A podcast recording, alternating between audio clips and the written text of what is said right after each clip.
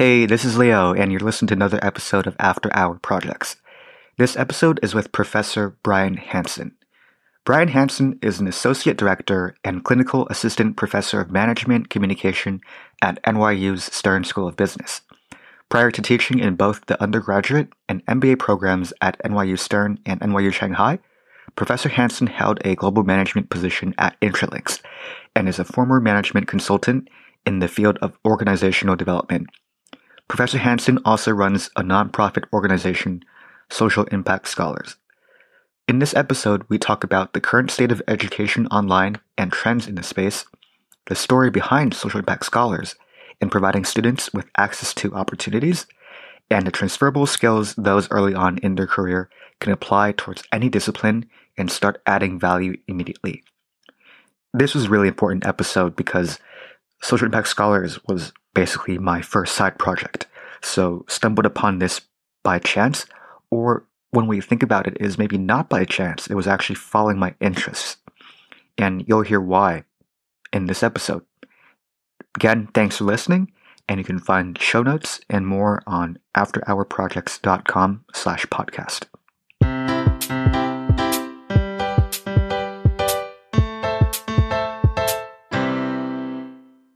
Hey, Brian. Great to have you on the After Hour Projects podcast. Leo, it's great to be here. Thanks so much. It's interesting. So, today, actually, I was scrolling through LinkedIn and saw some people post about these virtual internships that are offered by like KPMG and Deloitte. And these aren't the same ones that are part of like an official intern program, but they're open to everyone. I don't know if you've seen any of these I haven't. I'm actually really interested to know a little bit more about that because I think uh, so many students are really looking for these types of opportunities right now. Yeah, so what I saw was they're more like online courses, like modules. So they're under 10 hours and I'm sure they have the video component to it and maybe some questions too. And they even have like guidelines for what you how you can put that on. So they say put it on under extracurricular activities and then they list some of the like skills that you can develop.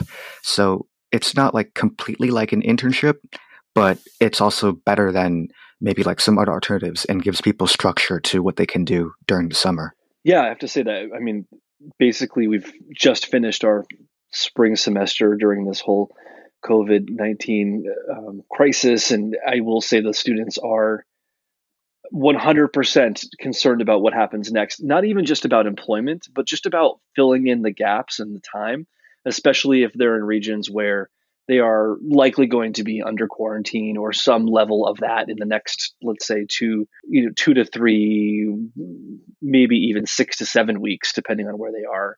Yeah. And how's that been going for you in terms of the classes you've been teaching? So how's the remote education been? So listen i actually have really enjoyed the remote learning only because it creates a whole level of challenge that i think it just makes me a better teacher. It makes me think, what do I need to do differently to engage my students even more? I think at the end of the day, what I've learned is that if you are not a particularly effective teacher in person, you're not an effective teacher online. And if you are an effective teacher in person, you are constantly thinking about how you get students to work in teams, participate, speak up, you know, it's supposed to be a conversation within the class. And so, it, what I've learned actually, what I'm really enjoying is that what I'm learning from the virtual side, I absolutely am going to apply back when I am in person because they really are, they come hand in hand. Uh, but this is to say, I'm learning. I'm not suggesting that I am doing this perfectly. I have a lot to learn and figure out in terms of just how to keep how to keep a class moving um, my biggest challenge is actually I like you know I think I, I start to create an experience that's more like television, almost like I'm the producer of a television show, um, and that sets me up for mm-hmm. failure, right? Like where I want it to be like completely seamless and perfect where you know like we we transition from this to this and then like somebody's ready to talk and then we go into a breakout room and then all this works out um, but it's really just me running this whole thing, and I'm not a producer. I don't actually have that experience, and nor is that really the point. It's still a class. So I think, you know, I'm I'm I'm enjoying the experience. It's definitely a challenge. I have a lot to learn, um, and I most certainly am excited to go back to the in-person learning. To be honest with you, when, whenever that can be. That's interesting to hear, and it's funny how you bring up like with producer, things like that, because I've seen some things like online courses, and so those are ones where like they have that whole team in the background, and then they have that person there, and also just like in different countries too, like some Asian countries, they have these things like celebrity teachers, where let's say English teachers are kind of like, like YouTube stars and have like that following are influencers. So there's just so much going on with education. Yeah, I mean, are you finding? Do I mean, do you think that it's worthwhile to have that level of production value, or I mean, I'm just curious to know what is your takeaway as you're listening to some of those things. I actually haven't listened to like those specific ones, but I have looked at some online courses. And so, like, one good thing with what's going on right now is that some of these platforms are giving away these memberships for free for this time period. So, I think one message I read was a lot of these courses, what they give is actually a compilation. So, like, they bring everything together in one place, and that gives you structure. But then, like, otherwise, I think some of the content is actually like out there for free. So, it's really like giving you that set structure to do different things. Yeah. I mean, it goes back to what you were saying before. I think at, at, this stage, I you know, yes, I think every student, every young person would love to have as many opportunities as they can, but I also feel like we're pretty realistic with where we're at in terms of opportunities, unemployment, challenges, all those things, and so it comes down to okay, how do I still like better myself, learn more, connect with some of these organizations that I might want to work for in the future, and you know, and and you know actually take up some time throughout the summer and, and, and use that time to, to do things that are effective. And and I, so I think that it does definitely fill a really important space especially again for folks who are not reopening right now and not being able to go into a position right away so it's good i'm glad it, i'm glad it's all out there for sure mm-hmm. and there's a lot going on as well in terms of just having students be able to take advantage of what's out there, specifically online. So, one thing I actually came across recently was this online mentorship platform called Edith Labs. And this came from a LinkedIn post where someone posted saying that he gathered a bunch of upperclassmen and working professionals who are willing to mentor students online. And so I signed up for that, and people can ask questions, they can book times with the mentors. So that really shows that there are some of those resources out there. And really just going back like into like my own experience from NYU. So I was a freshman and then I was in one of your classes and that's where we first met and I was working on this program in the social impact space. So this is one uh, where I presented this paper on electronics waste. So that whole concept of social impact of creating shared value. And so this is something I still remember even like all these like years later. Uh, one one of the things that I do like take away from school. So it's how can we like do business while doing good? And so like this is really just something of being able to like pursue something I thought interesting because I was doing some electronics reselling already in high school and like incorporate some of the different material that was learned in class. So this is really an example of something like learning by doing. Well, I have two things to say to that. One, I actually still remember all those years ago where you sat in the classroom, what the classroom looked like, who you sat next to, and I do remember the paper as well. So I just think it's crazy after all these years. I'm still chatting with you and seeing you, and it and it really is like not in it, it's it's actually in my memory. I will tell you that that program has evolved. It's really exciting. Um, we now had I think when you were part of that program, there were probably I don't know, somewhere between 30, maybe between 25 and 40 students. I don't remember exactly the number. Uh, but now we have, you know, over 90, sometimes uh, depending on the year, even over 100 students that are interested. And what we did this year, which I thought was really interesting, is we we continued that experiential process that you just ex- described. Basically, we said, what are you? We, we kind of tried to frame it around the sustainable development goals, which we actually did not do um, many years ago, which uh, you know at that point the I don't think the SDGs were they were just the Millennium the Millennium Goals. Yeah. So, um, but now we we try to wrap it around the SDGs, and we said choose the SDGs that are most interesting to you, and figure out how you want to explore those throughout the semester. Um, blown away, completely blown away with what they did by you know just, we just saw it last week. They created infographics. They put together like Instagram pages, all these interactive things. Um, and we're trying to figure out how we can actually get them a voice so that these things that they've put together really just by interest can be utilized by the university on, you know, in, in some cases on university property, like the websites that we have and stuff. So I'm glad you like the experience and it's it's only evolved. It's evolved from that to so much more. And yeah, I think the experiential part is so important. Yeah, there's really just so much that can be done when you match something that you're interested in with something that you can actually do. And that really just spurs you to like take action. So it's really that there's these opportunities out there. So you can just get a lot from taking advantage of them. Yeah, and I think that's that's such good. I mean, I'm so glad that you're doing this and that um, folks can actually get inspired because you know I will say uh, what I'm also excited that you said uh, before about mentors and you know what you're trying to do uh, through I think you said it was the Edith program. Yeah. Yeah. Uh, you know, I've also talked to a lot of people who want to get involved with their community, um, people who are maybe a little bit older and trying to do some volunteering, and it's it's challenging right now. Like, how do we actually go about doing that, and what are the the best ways for us to use our talents, especially if it's virtually. This seems like such a great way to do that. So that's cool. Yeah. One thing I found, even like in the past few weeks, is just LinkedIn's actually just blown up a lot with different people trying to help students. So I think that's really good because even like when I was a student, I'd never really thought to use LinkedIn much except when I was trying to do recruiting. So trying to do some networking at that point. But now like there's this positive response out there to help people. So I think like for students out there, LinkedIn's actually like pretty useful nowadays. I think that's such good advice. I actually haven't really even thought about that. I certainly haven't told students that, right? Um, and I think that maybe I need to up my game there.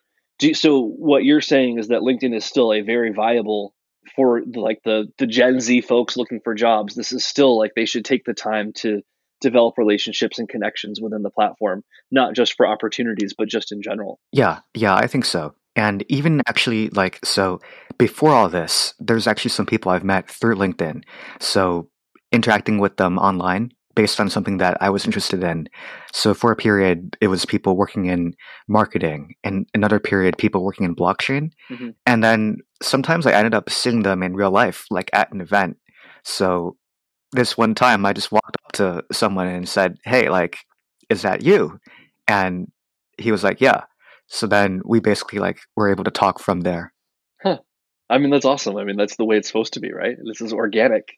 This is an organic, organic connection that flourished, and that's so cool. Yeah. And then, so really speaking of being able to keep in touch, I remember during class, you mentioned a little bit about your background from starting off as a teacher to then going into consulting and then into being a professor.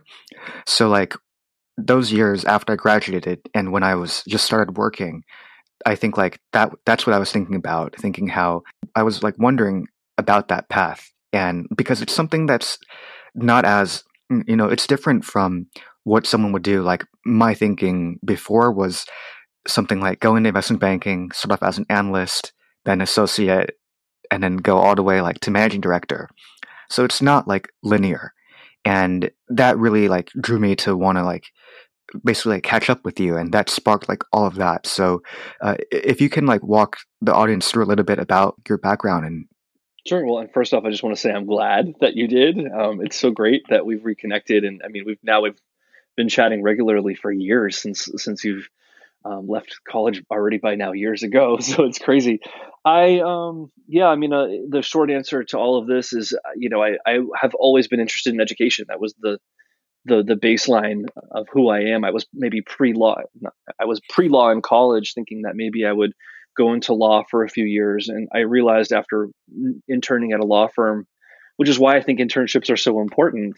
Um, you know, I was I interned at a law firm for three summers while I was in college, and by the third summer, I was like, "There's just, for me personally, nothing that I'm getting out of this."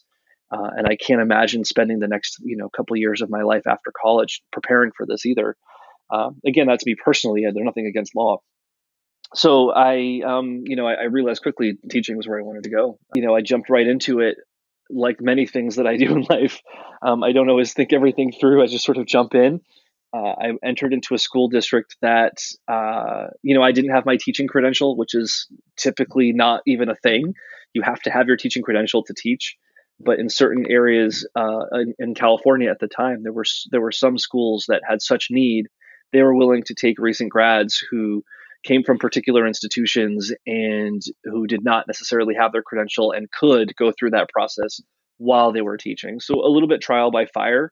Uh, I don't really recommend that process, but in any event, huh. the short answer is teaching was amazing, and it really led me into to, to who I am.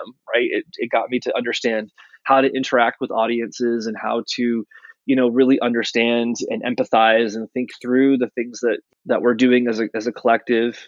I moved to New York. To be honest with you, the only reason why I went into the business world is because I did not have a teaching credential in New York State Eh, I did in California, but not in New York State, and they didn't translate. I needed to take like an extra class. As a result, I was like a class short, and it was like August, and I'm like, I'd have to wait a year before I really start in the school system. So I looked for other jobs and jumped into consulting, which for many different reasons was a was a pretty uh, linear path for me in, in terms of just it, it was pretty straightforward at the time. I think it's a little more challenging now uh, given the current climate. But um, yeah, consulting was a, a really phenomenal in, experience that really connected well to what I was doing teaching in terms of again understanding what is the problem and who am I actually adding value? How do I add value, and how do I how do I connect with them? Right. And so I think at the end of the day, like I, you know, I circled back to teaching obviously at Stern at NYU. Yeah. But um, I feel like at the end of the day, it really is this sort of, all right, I've got a I got a finite amount of time like there's a project or there's a semester and my job is to like interact with this person and communicate with them and work with them and listen to them and figure out like together what is it that we're trying to accomplish and accomplish it and then measure how well we did. Um, and you know sometimes we don't always muster up and we have to rethink and go ahead and continue but at least to me like i've seen a ton of overlap between all of the things. And so in some ways it has become in my mind quite linear but of course it's not. To your point it was a very disparate sort of set of of, of opportunities that sort of came together in, in this little uh, narrative here. That's interesting. Really interesting in terms of how you said education was that common thread. And so the way you put it that really all ties together. Because I mean, even from my experience working at kind of like an internal consultant in some cases, it's also like trying to understand things from the other side and then communicating ideas. So it's really all about these different factors. Yeah. Well, I mean, look, I, one quick story. I was um, I was teaching in a uh, a fairly under resourced uh, area of Los Angeles, and you know, I went in there really, like I said, very unprepared. And my image of what middle school was for me was my worldview and my perspective, and it was what I expected to bring into that classroom uh, because I didn't know anything different, right? Um, and you know, I'm not proud of that, I, I, but that's kind of where I went. And you know, there were there could have been two paths. One was me trying to shove down these students' throats sort of my view of what education and the way I went through school was or it was you know try to figure this out as a collective and understand you know again like asking what is the value that i'm bringing here? How do i bring more value and how do i measure that value in ways that matter to me and of course to you know in, in real metrics as well to the institution that i'm working for? So i'd like to say i chose the latter path um, you know sometimes sometimes not always successfully but I, I think that that you know was so so life changing for me to realize wow like my experience and the way i look at school like fundamentally like learning and education so much of this is is like very context dependent and and absolutely needs to be questioned and thought through and you know even going back to what you said before about mm-hmm. the virtual learning and stuff like that i mean i feel like um, you know we are we we have an opportunity always to ask like how what what is the value we're bringing in this especially in education and how do we do it better and there's never never an, an end point to that, right? I mean, that's the whole point is that it's supposed to always be going in the direction of improvement. Mm-hmm. And on a topic of perspective, I think what you said about how when you first started with that school, it was looking at it like from your experience and then like seeing that there was really like so much more out there.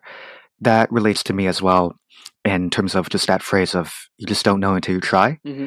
And so now, like, I work in the field of strategic partnerships, which is a lot about how we as a bank can work with other parties to then create some mutual value together. And I'll say that, like, working with social impact scholars was actually the start of that because back in school, I didn't know what the field of partnerships was. So I just didn't know that like that existed. I knew that there were jobs like investment banking or consulting, and then all different sorts too, having interviewed around, but that like there wasn't this like one specific thing. And so like this whole experience was really just a lot of learning by doing. And so before we get more like into that whole story around social impact scholars, how would you describe the organization? In a nutshell, social impact scholars help students get that first real internship, especially in the social impact space.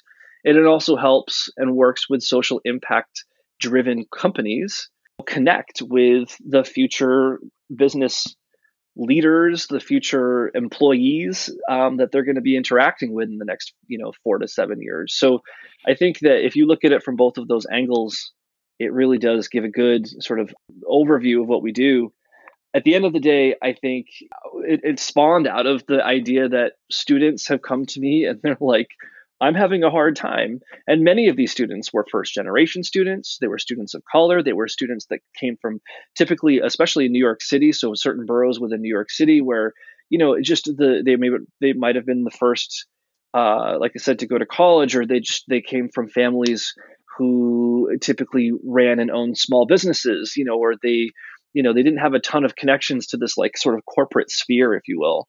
And you know i found that these students were some of the like hungriest and the brightest students that i had and were kind of getting beaten out by other students who um, you know again maybe a, a parent made a phone call for them to connect. And so i just was like we've got to figure out ways to get more students more opportunities earlier. And the same on the other side i have mission driven companies that are like look we would love to hire you know a group of folks to tackle a certain issue but we just don't have the resources. And actually more than even just the, the resources of money it was like these small businesses don't necessarily have the time to on a day in and day out basis work with you know four or five interns and manage that process. It is a lot of work. You have to make sure they have you know they have support, mentorship. They have actual work to do every day, and that can become a full time job in and of itself for for some of these folks trying to build out these businesses. So uh, you know, I think when you look at it in both directions, I was like, I'm getting I'm getting hit on both sides. You know, there's got to be a way to make this work and address both in in in at the same time. Yeah, that's really interesting, and it's also just I think like giving these students that exposure really early on. So a lot of them they might have like learned that concept about creating shared value, what social enterprise is in a classroom, but then being able to actually see these companies, what they're actually doing, and then work on these different projects. That really is something that I'm sure sticks with them. And even if like they might not initially start off with something in that field, when they like build up their skills, then that's really something down the future when like they can come in, like just from like those experiences so early on in college. Yeah, I mean, look, it worked with you, right? I mean, you you had gone through some of this experiential stuff in college, and I would say you you kind of took on a more traditional post NYU Stern job after college, and yet throughout that whole process, you you know you were constantly trying to figure out one, how do I navigate my career so that it fits into the values that I have, and two, how do I gain the skills and do some of the extracurriculars that might get me there faster or in a particular way, and it's so interesting to me how you were able to do all of that and it, i do think a lot of it spawned from you even just having some of those initial ideas through college. Yeah i think so. Really just even knowing what social impact was and then having that positive experience there. And before we get into really more about what i was doing in terms of working with social impact scholars what was that first cohort like? Because i came in during the second year of it. And so you describe a little bit about it, about how people, students were coming to you, and then th- you saw that there were companies out there. So, how did you manage everything yourself while also teaching? Yeah. So, I think the sh- the short answer is I'm I'm privileged to have somewhat of a you know a split lifestyle where, you know, from January until May, I, you know, do 110% in my job at NYU. And then over the summer, I have, I have a mix, right? It's certainly not zero, 100 social impact scholars, but it's more like, you know, let's say 40 NYU, 60% social impact, sometimes 50 50. First off, I was privileged with time um, and I just want to say that because some of this is, you know, I, I don't want to overplay my hand here. Like as a professor, you do have you have a particular level of um, independence that allows me to sort of investigate and do some of these things. You know, I don't have a boss who sits and watches when I come in and when I leave and that sort of thing. So it was privileged in all those ways. But the, the short answer to your question is that um, besides splitting it up and really, you know, trying to dedicate very particular times yeah where this is my time to work on this project and whether I get 600 emails about something else or four phone calls, I am going to drown all of that out for the next two hours and make some progress in developing my cohort or thinking through the curriculum. Uh, and so I try to do that throughout the semester. And then when the summer hits, then you know I have a lot better of an opportunity to to play that out. But you know the short answer to that is it's it's really hard. Sometimes I don't know how um, I actually get it all done. I, I, I, am learning, and I think this is the best advice I can give around this. Is uh, I am so I hate asking for help. It is ingrained in who I am. Um, I hate asking for money. That's even worse inside of my brain. So these two things are not good qualities to have if you're trying to run and develop something um, either on the side or as your main project you can't do it alone. You can't do it alone, even though I have tried. Um, and so I think what I what I have found is that so many people have come to me. For example, you right? You came to me and said, "I'm really interested." And my first thought is, well, I can't pay you, so therefore I can't have any value to you whatsoever, and you should look elsewhere, right? I mean, these were some of the initial sort of like barriers that I had to get across. And then I think the, the second part of that is, you know, if someone wants to help, you have to be able to make sure it's mutual, right? For you, there were very particular things that you wanted to get out of working with the social impact scholars. And it was always a concern of mine that you weren't. Um, and you, I only wanted you to do things that, um, you know, were value added for you, even though you know, I also had a lot of things that you were doing for me that I was like, I, I, really want him to do. These are really great. Like you introduced me to my first real cohort of, uh, of, of businesses. It was because of you that I had that. So, you know, I think, and I, I have a bunch of MBA students who have now reached out and a bunch of undergraduates who are a little bit older who have said, we want to get involved. We want to help. I now have an alumni network to help. So, you know, I know you asked, you asked me about the first few years um, and the, I guess the only other thing I'll say about the first few years is that I only did it, I worked really small. I did a bunch of pilots. So that first year was like six students. They were people I trusted. And essentially, I was like, look, I have no idea how this is going to turn out. We're going to go mm-hmm. through this week by week. And at the very end, I'm going to collect all of your feedback and we're going to really make this program happen the next year. And, you know, uh, doing pilots, I think, is, is really just the only way to go unless you just have a really strong idea and a ton of support and funding and you just want to like move it forward but you know for me i did not so that was definitely a big part of it two things right there one i think one thing that's really important though is that i'm sure because these students were working on consulting projects and that you have worked in consulting before i'm sure that like with that previous knowledge you knew like what the students can do to add value to those companies. So leveraging some of your previous knowledge helps with that.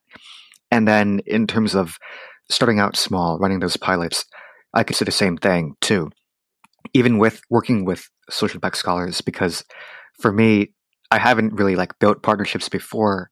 And I, I think like one thing that was really helpful, and like even let's say like if the results didn't go as expected was just like having a platform because as me as someone starting out if i were to like do something like this on my own without like having an organization behind it with like a defined mission then i think it would have been a lot harder so having something that's run before and then going with it helped and then just breaking that down even a little bit further it's just some things like me doing like initial outreach to people.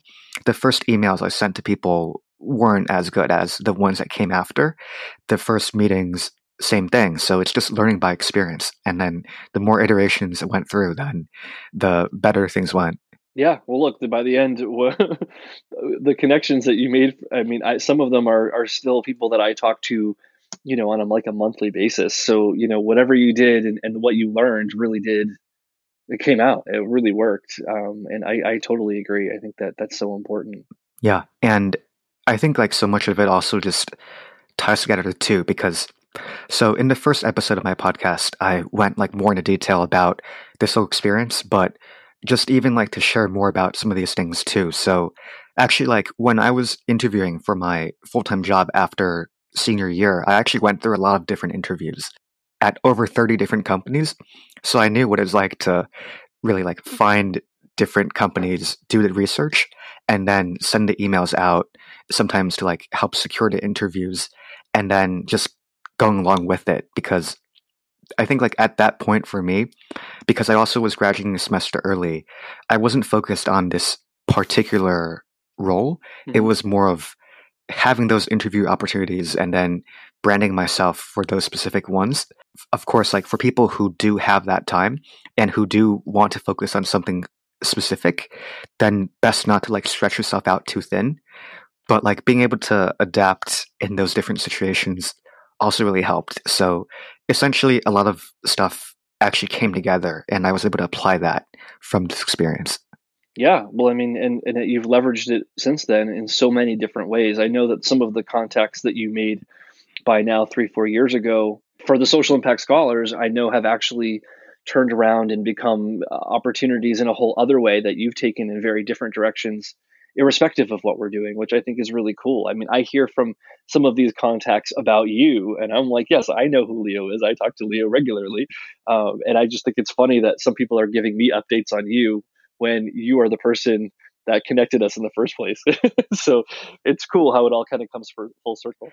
Yeah, so much really is about just learning by doing, experiential learning, and really just not knowing until you try something and then sometimes something just takes off. And now, in terms of what's currently going on, how's everything going right now, and how's the organization? Yeah, I mean, so I think there's there's a lot of changes. We keep upping the ante, and by you know, if if we can get to a benchmark where the final project is really due much earlier, but it's not really the final project. I'm going to give them advice and connect them to folks, and then they they see where they could really dive in and make more value. Uh, I think the projects can become even stronger um, so that's a really big change for us, which is just thinking how we run the summer program itself. I actually do think the number one thing a first year can bring to the table, and I'm going to say this as advice for people that are listening to this podcast, even if you're not a first year student. Um, I've noticed this with my MBA students that I'm working with right now in my consulting class as well. The number one value add you can have for a client, typically in these sort of like consulting external relationships that we're doing, is the primary source information gathering, right? Being able to interview and survey and ask questions and get ideas is something that is very difficult yeah. for someone who has a lot on their plate to accomplish well. And I think we downplay that sometimes, right? We want to be experts and we want to know something. Um, and a lot of times we don't, right? Like first year students don't ton, have a ton of experience and knowledge to be able to give. And a lot of times it can be that these students spend most of the summer gaining the knowledge to sort of be able to show, yes, I understand what your company does. But that's not a value add for the business leader who's like, well, yes, I know what my company does. I've developed the company, right? So I think if we can, we're, we're shifting to more of primary source gathering, and, and that can be in so many different ways. I think that also is really, really good for the first years who are less connected to like making a phone call to a business and asking questions or having an interview like you're doing right now. This is a lost art that I feel like puts people in a better position to to compete for whatever it is that they want later on. And that's where I, again I'm going back to you and, and kind of what you were saying before about getting yourself out of your comfort zone and connecting with people and mm-hmm. asking questions and, and gathering data and information if if you are listening to this podcast, whether or not you're part of any organization that I'm related to, I highly recommend that you get good at doing that because I think that is what separates you. That is what separated you, Leo. I mean, you were, in my mm-hmm. opinion, I, I feel like you got to, um, you got so many opportunities because you were in the room. You were like talking to people and chatting, and like before you knew it, so and so knew so and so, and I'm going to go ahead and, and kind of go in this direction. And I feel like if you didn't do that, if you weren't comfortable like reaching out and chatting and all those things, then those things would have never come for you. So, you know, I mean, I just think that's so important. That that's a really great point, and it's I sometimes get that question too now on LinkedIn when people ask, "What skills can I actually use to help add value?" So your response there really helps people because I think like when you know what you can do, then that gives you confidence to reach out to people and be more sure of yourself to actually do that, and then opportunities can, can come because oftentimes it, it is hard to really do introspection to figure those these things out but coming from someone who's worked with these companies already and has worked with like companies himself, I think this is really helpful advice. Yeah, I mean, and, and I, I, like I said, I, I get that there's what uh, there are disconnects. For example, you know, I am a white man that grew up in an upper middle class neighborhood, so my sort of network and my connections and my comfort level with chatting with people and like reaching out, you know, come from my father who was in sales at, you know, an executive position at General Electric, right? I mean, these are not necessarily things that I think I'm particularly good at just because of who I am. They're things that were given to me as privilege. And I do think that for other folks, sometimes that's not necessarily quite as apparent or there, you know, there are barriers and, and, taking that first step and doing it no matter who you are and what your background is and what you've experienced in your life um, i do feel like is such an important if you can you know if you can muster the confidence and the energy to do it once to your point it won't go that well. But then the next time it will go a little bit better. And if you keep doing it i just feel like you end up being so much it, stands out in ways that um, again level, level the playing field or even maybe even tip the balances in the other way. So it's so important. And uh, you know i want each of my students to feel like they are empowered to do that and do that well. And i think going into something that you're interested in that helps too because that can give that extra push yeah i love what you said too about um, confidence right I, I, i'm seeing it now even with mba students who have quite a bit of experience they've taken a lot of classes they've all been working at some points in their life um, and they're doing these projects with clients, which again I know isn't part of the social impact scholars, but it's worth mentioning. Is I think many of them feel like they have to be the expert mm-hmm. In, let's say, digital marketing when they have no digital marketing experience. And so, you know, here they are doing all of this research that's quite canned. It's out there, it's available. Frankly, the business leader that they're working with knows a lot of that already. And so it's not necessarily that much of a value add.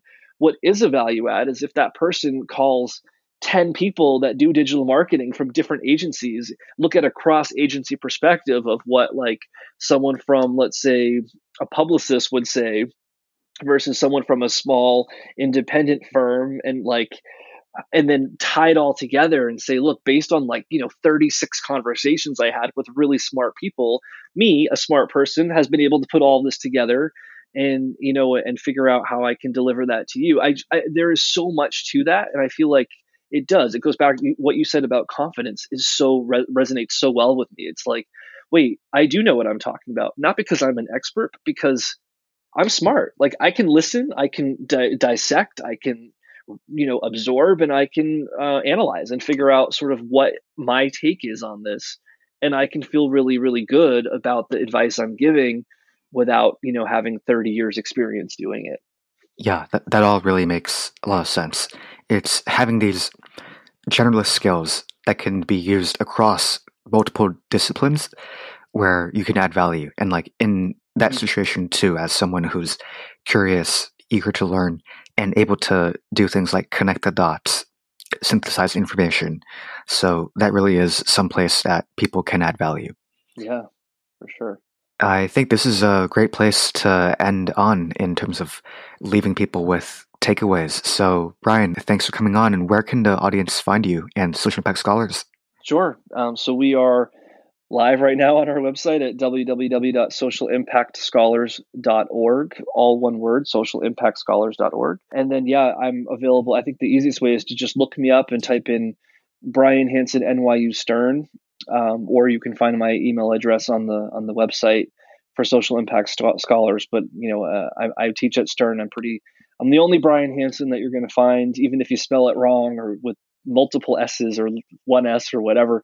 Um, so I think you know email is great. I love chatting with people, um, and thanks so much for highlighting the work that we're doing at the Social Impact Scholars because I do think it's important, and I know you really believe in it. And again, I just want to say thank you for believing in us and for being such an important part of what we've done.